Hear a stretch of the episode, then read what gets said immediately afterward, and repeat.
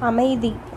ஒரு நாள் கல்கத்தா ரங்கநாதம் அவர்களின் வீட்டிற்கு ஒரு புதிய விருந்தாளி வந்திருப்பதாக கனையாளியில் செய்தி பரவிற்று.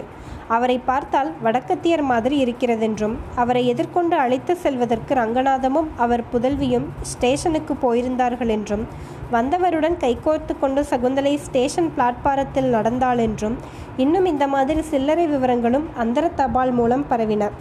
நல்ல வேளையாக கணையாளிவாசிகளின் உண்மையறியும் ஆவல் அதிகமாக வளருவதற்கு இடம் ஏற்படவில்லை. ஏனென்றால் ஸ்ரீரங்கநாதம் அவ்வூரில் தமக்கு அறிமுகமான இளைஞர்களையெல்லாம் அன்று மாலை ஒரு சிற்றுண்டி உணவிற்கு அழைத்திருந்தார். எல்லோரும் கூடியதும் அவர் புது விருந்தாளியை சுட்டிக்காட்டி இவர்தான் சகுந்தலையின் கணவர். பெயர் ஷியாம் பிரபு இவரை உங்களுக்கு அறிமுகம் செய்து வைக்கவே இச்சிறு விருந்திற்கு உங்களை அழைத்தேன் என்றார்.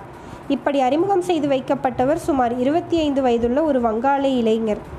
அப்போது அங்கே கூடியிருந்த வாலிபர்கள் எங்களுடைய மனமும் என்ன நிலையடைந்திருக்கும் என்று நினைக்கிறீர்கள்? காதல் சாஸ்திர விதிகளின்படி அவர்கள் மனோநிலை எப்படி ஆகியிருக்க வேண்டும் என்பதை நான் அறியேன். உண்மையாக நடந்தது மட்டும் எனக்கு தெரியும்.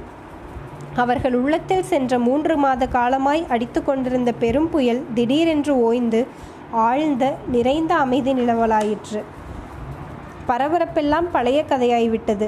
அன்று காப்பி சாப்பிட்ட போது யாரும் சட்டையில் கொட்டிக்கொள்ளவில்லை. ஷியாம் பிரபு கல்கத்தாவில் ஒரு கலாசாலை ஆசிரியர் என்றும் சத்தியாகிரக இயக்கத்தில் ஈடுபட்டு சென்ற இரண்டு வருஷமாய் சிறையில் இருந்தார் என்றும் அவருடைய நெற்றியில் பெரிய காயத்தின் வடு போலீசாரின் தடியடியினால் ஏற்பட்டதென்றும் இப்போது மறுபடியும் கல்கத்தா திரும்பியதும் கலாசாலை ஆசிரியர் பதவியை ஏற்றுக்கொள்ளப் போகிறார் என்றும் சம்பாஷணையின் போது தெரிய வந்தன உங்களுக்கெல்லாம் நான் பெரிதும் கடமைப்பட்டிருக்கிறேன். இந்த மூன்று மாதமும் எப்படி போகப் போகிறதோ என்று பயமாயிருந்தது. உங்களுடைய சிநேகத்தினால் எவ்வளவோ சந்தோஷமாயும் உபயோகமாயும் காலம் போயிற்று. இரண்டு மூன்று நாளில் பிரயாணப்பட்டு விடுவோம். தமிழ்நாடு முழுவதும் சுற்றி பார்த்துவிட்டு கல்கத்தா போவதாயிருக்கிறோம் என்றாள் சகுந்தலை. இதற்கு அடுத்த நாளாம் நாளன்று கல்கத்தா ரங்கநாதம் அவர்களின் வீடு பூட்டி கிடந்தது. கனையாளியின் வீதிகளில் முன்போல் குப்பைகள் சேரலாயின.